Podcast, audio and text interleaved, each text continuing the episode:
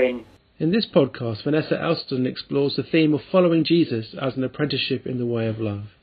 On the third Sunday of Epiphany, on a particularly snowy day in the City of London, Vanessa explores the lectionary texts of Isaiah 62, Psalm 36, 1 Corinthians 12, and the Gospel text John chapter 2, and their implications in the Judeo Christian tradition of the way of love.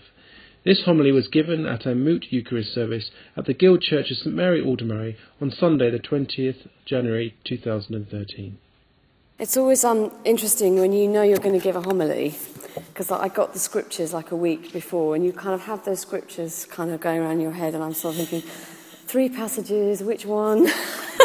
and different passages moving in out of favour as the week goes by. And it's funny how sometimes the passage I think I'm going to talk on isn't always the passage that kind of comes out top. And that's sort of what's happened to me um, this week, because although I am going to sort of reference very broadly all three, surprisingly, the one I'm going to end up focusing on at the end is the passage on the gifts of the Spirit from Corinthians. Um, and, uh, and I thought, oh, that's interesting. Um, because my hunch is, is that maybe, I don't know how you feel about the gifts of the Spirit. How comfortable are we? Um, and do we, you know, do we really know what to do with them? Um, what's a new monastic take on the gifts of the Spirit? Um, and I haven't got all the answers to those questions. but, um, but as usual, I, I of, I'm not going to start kind of head on there. I'm going to start a whole lot further back. And uh, in honour of Epiphany, what Ian's just shared about Epiphany being about looking at the bigger picture and going beyond even the church and seeing God at work in the world, um, I'm going to start with a book. I'm going to start with Tim's Christmas present, um, which he had to tell me to buy him, I have to say. So I don't know him that well yet. But I, I bought him this book, Born to Run, uh, which, uh, which actually I started reading on Friday. In fact, yeah, I read it. I started reading it on Friday because I thought I've got to find out what he's getting into. and. Uh, but actually, for me, this, this, I'm going to talking about this book because actually I think it's a book about love. And uh, I wanted to talk about love. And in fact, the title, if you want to give this homily a little title, it's Being Apprentices to Love. Um, so this book is about kind of maniacs who run 100 miles. They're called ultra runners. And uh, they do these kind of ultra marathons where they run 100 miles. And the book starts with a guy who would like to be running, but he keeps getting injuries. And, and his question is, is, how can I run without getting injured? And the fact that, all, that runners, a lot of runners suffer injury to the point where doctors say, don't run, it's not good for your health. And so he has this question about why do I always get injured? And in, in this book, um, basically, a whole group of them end up going to the sort of canyons of Mexico to run with a tribe. And I'm going to get their name wrong, I know. But this tribe I'm going to call them the Tarahumara, but that might not be the right way to pronounce it. And there's another way of saying their name. This tribe are, kind of known for running, and everyone runs. And everyone can kind of run 100 miles because they have to run, partly because they're so isolated. And uh, so they kind of grow up um, running. And the really interesting thing about them is they run on these little, um, basically, they've got little tyres strapped to their feet with like straps so, no running shoes, nothing like that. They're running these massive distances on really rocky, rough trails with just these little, really primitive um, sandals. And, uh, and so, this group of runners, they basically go out to, to join this guy called Caballo Blanco, who's a kind of interesting guy himself. His other name is Micah True. And uh, he's a guy that basically loves running, and he's just gone to live in these quite dangerous place because of all the drugs. Mexico has a terrible problem um, with drugs and gangs and violence, so it's, it's quite a risky place to live. But he goes to live there just so that he can run, and, uh, and also he ends, has a real respect for this tribe and kind of wants to find ways of helping them.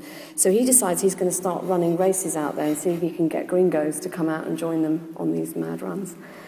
And uh, so the whole book's about him setting up this race. Um, and it's basically people who are kind of crazy amateurs, really.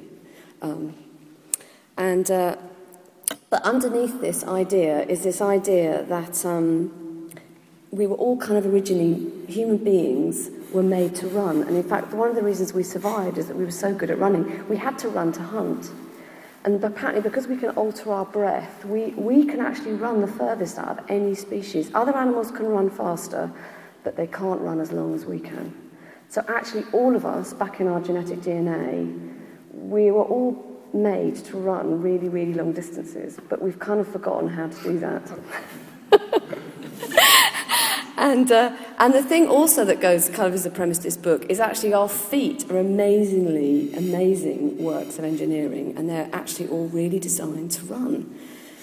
And, um, and the kind of premise of this book is part of the problem is we've got all these really fancy shoes with all this gel and stuff in them, but actually they can actually become part of the problem because it means that our feet have become really weak and they no longer can run these kind of distances because we've kind of strapped them and supported them to the point where they're no, we, you know, we end up getting injuries, partly because we're no longer in touch with our feet and we don't run in a way that stops us getting injured.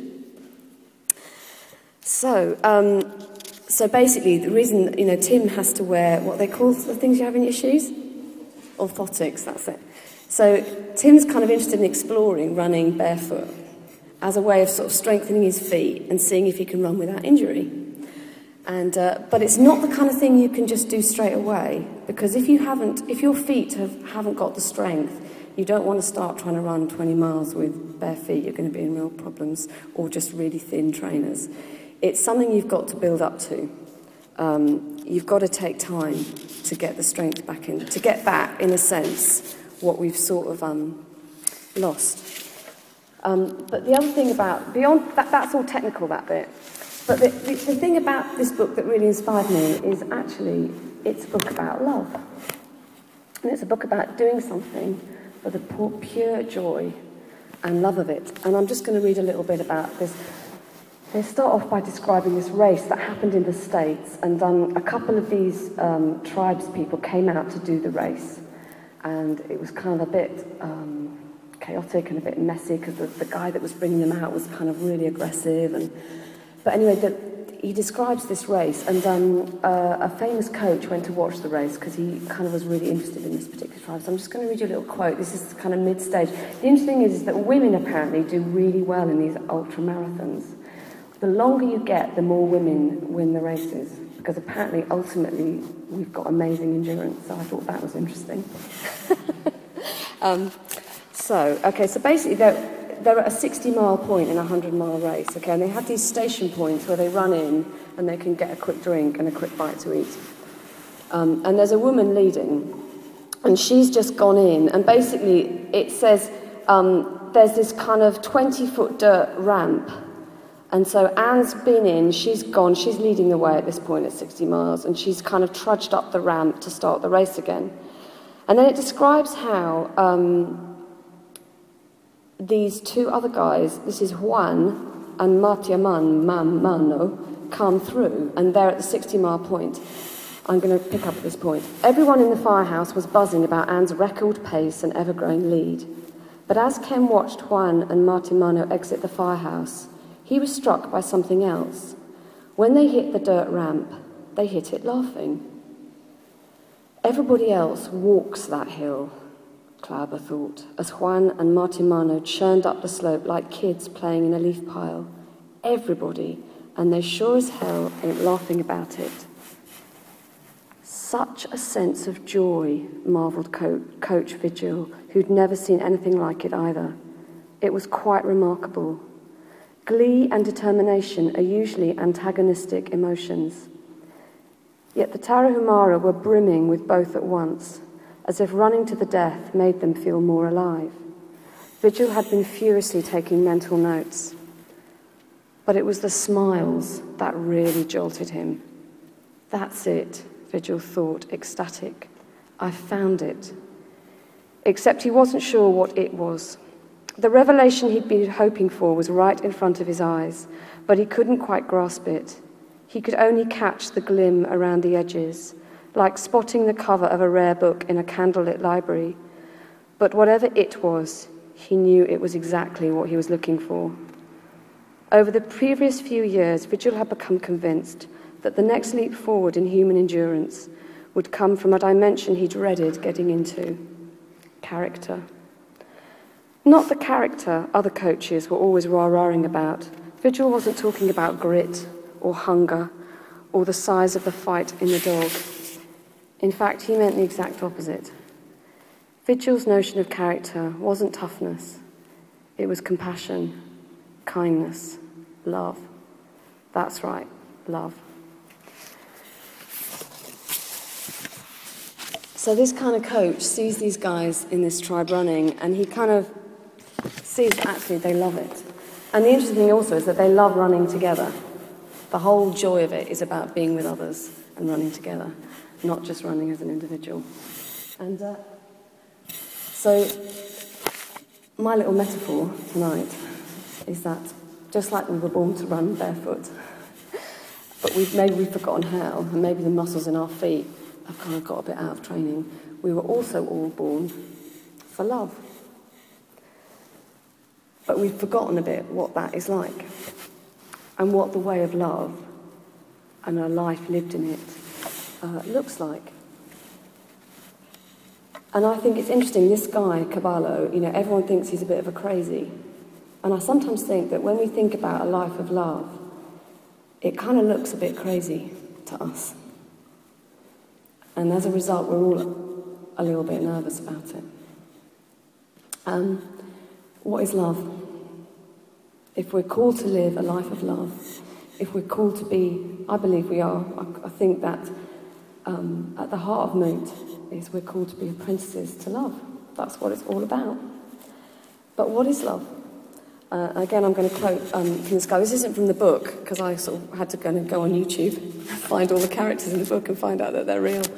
But Caballo Blanco, he um, he says that basically anyone who turns up to the race is a is a más loco, which means super crazy, really.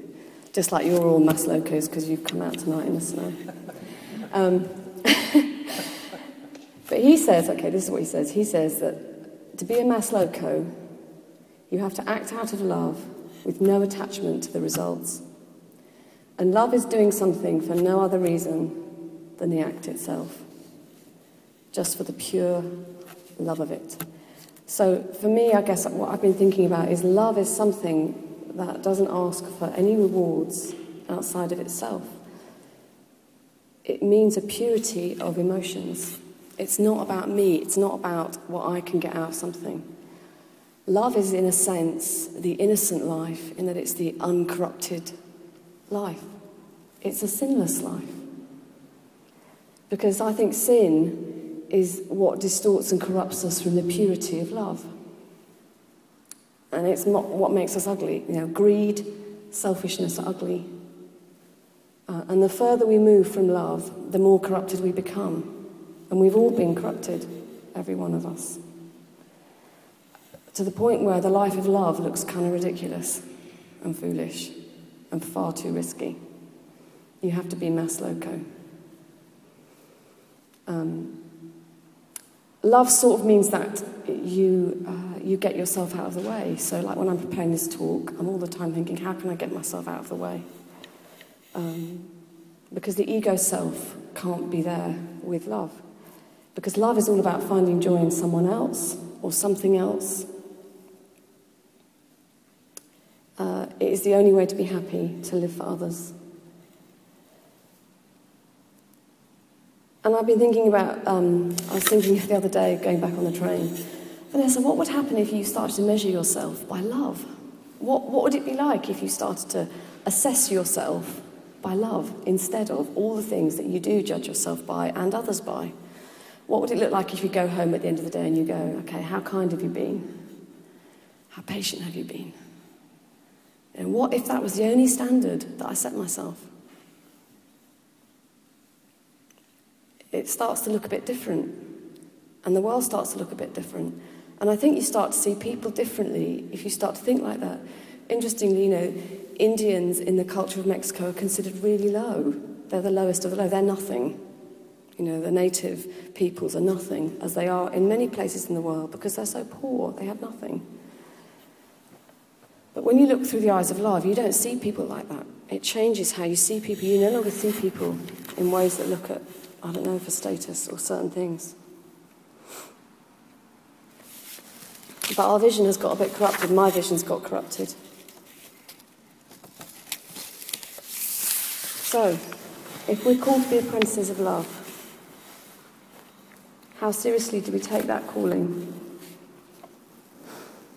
Um, being an apprentice means recognizing you're a beginner. You haven't got it all together. You've got a lot to learn. You've got a lot to unlearn.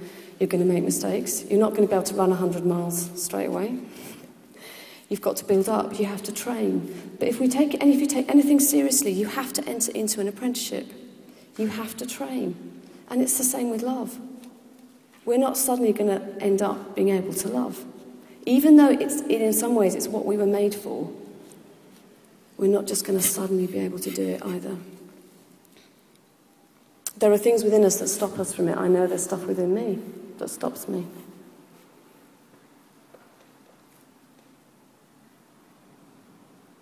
And that's where I think that discipline and love actually come together where even though those guys love running, they still enter into a training and they still engage with what's needed in order to be able to pursue that love. It's about, um, for us in Moot, we have a rhythm of life and we have disciplines. And, uh, and some of those disciplines, I think, we have to remember that love is at the heart of it. Ultimately, it is about love. But unless I engage in those disciplines, I'm not going to be able to love. Unless I pray, unless I learn to really meditate, unless I learn to really take in the scripture right into my heart, into my being, unless I learn to fast, unless I learn to give when it hurts, I'm not going to learn how to love. I'm not going to become someone who's shaped by love. But at the same time, it's about that delight and that joy, and that's why I love that passage in Isaiah, because that passage in Isaiah is all about God wanting to delight in us. Just like someone who's married, enjoying being with a person that they really love, and the delight of kind of all of that physical love. Well, that's how God feels about us. And ultimately, you know, Jesus does that sign of turning the water into wine at a wedding. That was his first sign. And that's because that's where we're all heading, is to that um, ultimate place where God is going to be with us, um, totally one. And that's what the, the kind of metaphor of the marriage and the wedding scene at the end of time is all about. That is where we're heading. So, just to go back to the passage about spiritual gifts. Um, the context for this passage for me has to be love, and that's why um, in Corinthians 14, Paul says, Paul, after he talks about the gifts, Paul says, um, eagerly desire the spiritual gifts. But then he says, but now I'm going to show you the more excellent way. And then there's that famous passage which is all about love and what love is.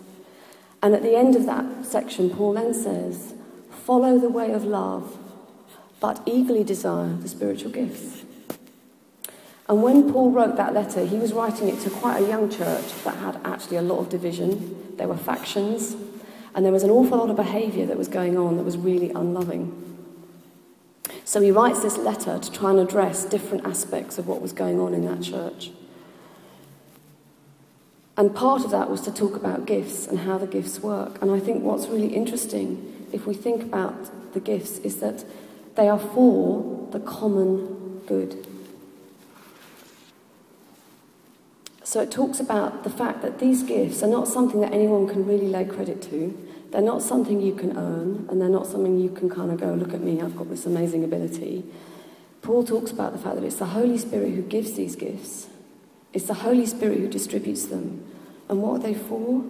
They're for everyone's good. They're for the church, they're for the building up of the body.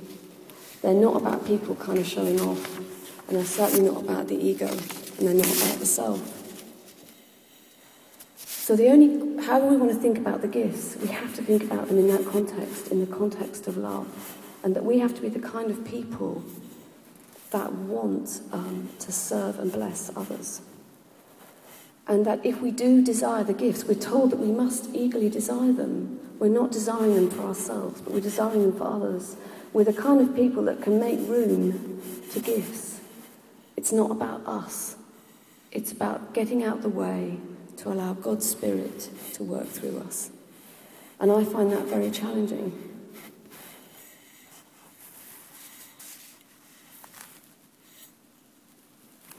So I guess what I'm, I'm just, I'm not going to talk much more, but I'm just going to say that I think when we think about the gifts, we have to think about them in that context, in the context of love. And I guess my question is, is that, but I want to say that we still need the gifts. And so I would want to say to us in Moot, let's think about how do we desire the spiritual gifts? And how do we see, think we might see the gifts working? Because maybe at the moment we're not really desiring them. And maybe that's because we're still learning about love.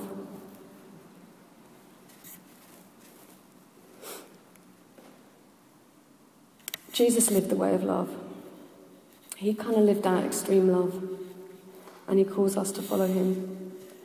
And uh, love doesn't know limits, it's Maslow uh, by definition, love is as full on as death. That's what Song of Songs says. Love is as strong as death. Death is pretty, you know, takes everything. Well, love is the same. You know, you can't sort of love half heartedly. But love is the strongest force in the universe, it's full on. And we're invited to immerse ourselves in that love tonight when we take the bread and the wine and the body and blood. It's total love. It's total love. And we're calling, our, and we're calling ourselves to be apprentices of love, of that way of living. So let's just take a few moments just to reflect on our apprenticeship to love. Thanks for listening to the Moot Community Podcast. If you'd like more information on who we are and what we do, please visit www.moot.uk.net.